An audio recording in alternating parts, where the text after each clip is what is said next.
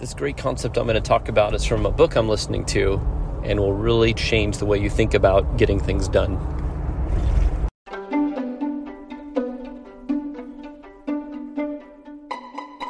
Grinding harder does not guarantee growth. It does guarantee fatigue and frustration, just like trying to pedal faster on a bicycle with a square wheel.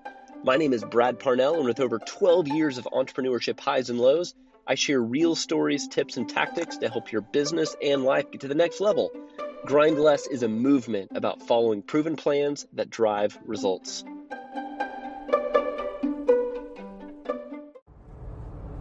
So, if you're really focused on productivity like I am, you're always looking for time hacks or how to get things done better.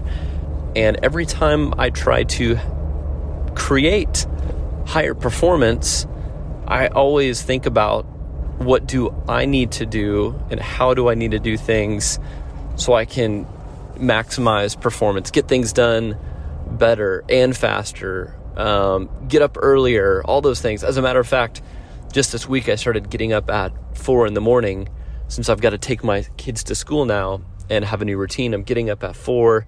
I'm working until um, 6.30 then getting my kids up taking them to school making it back to the office a little after 8 and then continuing my day and that gives me a little bit more time in my day. But the the more that I really thought about this I knew that something was broken.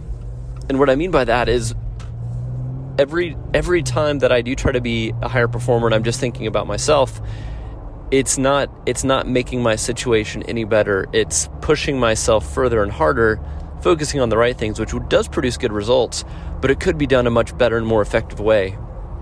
Recently, I was turned on to the book called Who Not How, and I was on a Zoom call um, talking with a health coach about her business and how to scale it to more people.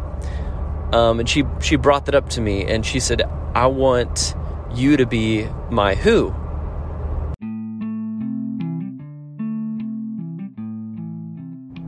So I thought that sounded great, but I had no idea what that meant to be someone's who. so like, yeah, what what does that mean? She said, Oh, have you have you read the book Who Not How? And I said, No, no, I hadn't read that or heard of it. And she went on to explain uh, the concept of the book. Um, and and you're smart, so I'm sure you get it. But it's it's focusing on who can help you instead of how to do it yourself. It's kind of the the basic kind of the baseline of everything. So I bought the book, I'm listening to it. Full transparency, I'm not even done with it yet, but I was moved by it and I wanted to share it with you guys because I think it's a, a really powerful concept. And the whole idea is instead of thinking how we're taught to think, and I'm very guilty of, of just how, how do I do this better? How do I do this faster? How do I do this more cost efficient?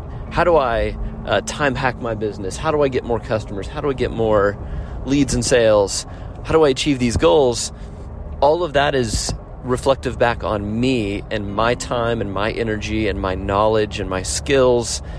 And guess what? There's eventually, very quickly for me, going to be a limit there. I only have a limited amount of time and skills. And even if I make more time, it might take me twice as long because that's not my expertise.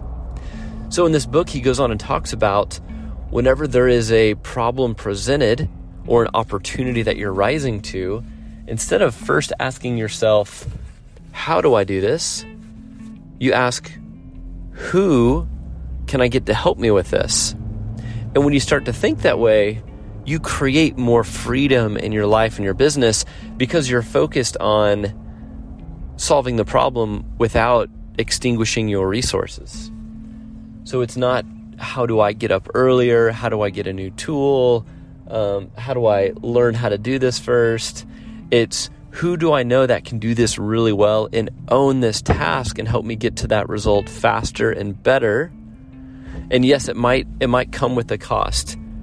But I promise you if you think this way and you do this, I can see it clearly that the cost of inaction or the cost of just doing it yourself is so far greater than the cost of bringing in the expert. Um, imagine, this is how I think, I just imagine I've got a goal. So let's say for Genie Rocket, my software as a service uh, company, I am trying to get a hundred new software subscriptions by the end of the year. So I've got a certain amount of time with a very specific goal at a very specific number. And now, if I want to achieve that goal, instead of thinking, how, like, how, how can I do this? How can I run ads? How can I get up earlier to work on um, nurturing campaigns? It's who do I know that can help me get in front of more people that can help me get that goal of subscriptions. So instead of me doing hand to hand combat one at a time trying to get individual signups, it's now who do I know that already has the people that are could be my potential customers that can get me in front of those people. And saying this out loud, I'm literally just thinking about this.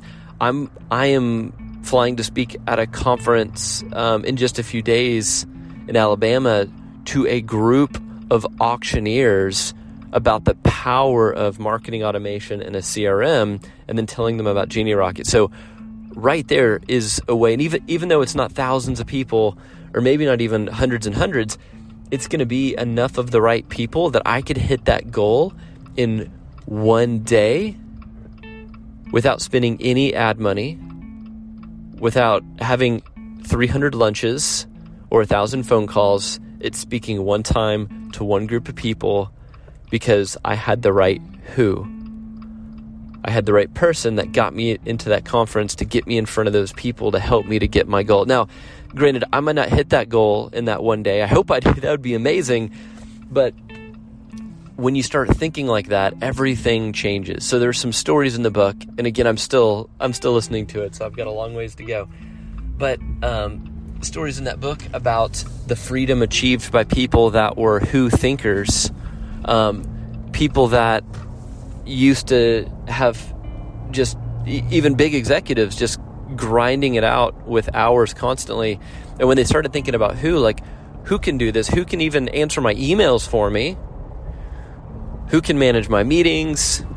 Who can put together proposals? Who can walk through the proposals? Who can onboard clients?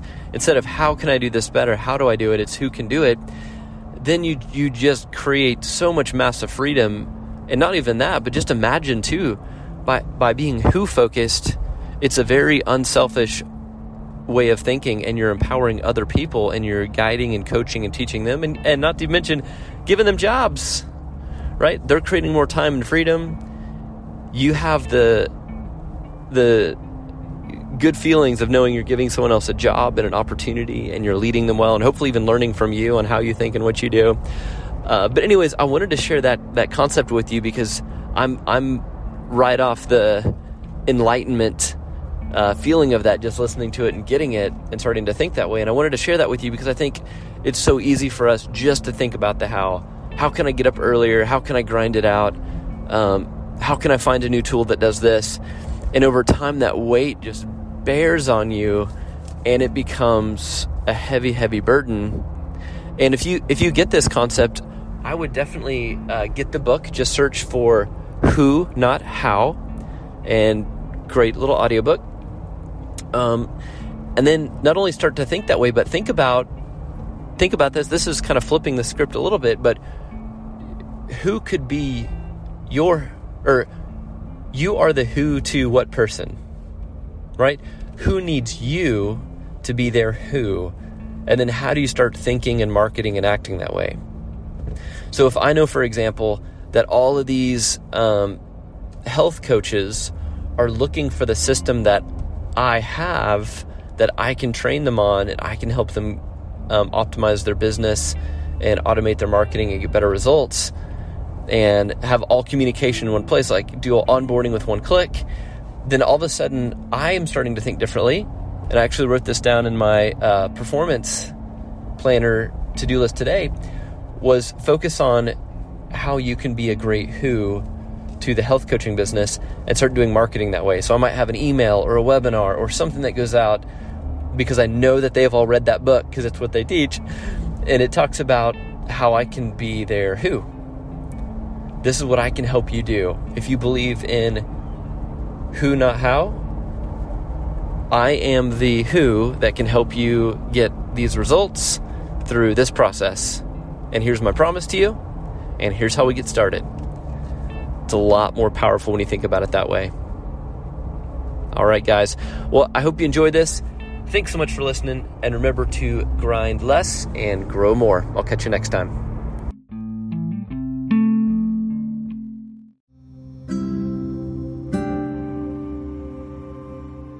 Hey, so if you enjoyed this episode, I would love for you to rate and review and share this podcast. It would mean the world to me. So if you could write a quick review, give it a five star rating, and then if there's anyone you think that could be inspired or motivated by this lesson, please share it. That's how we grow, and thanks for your support.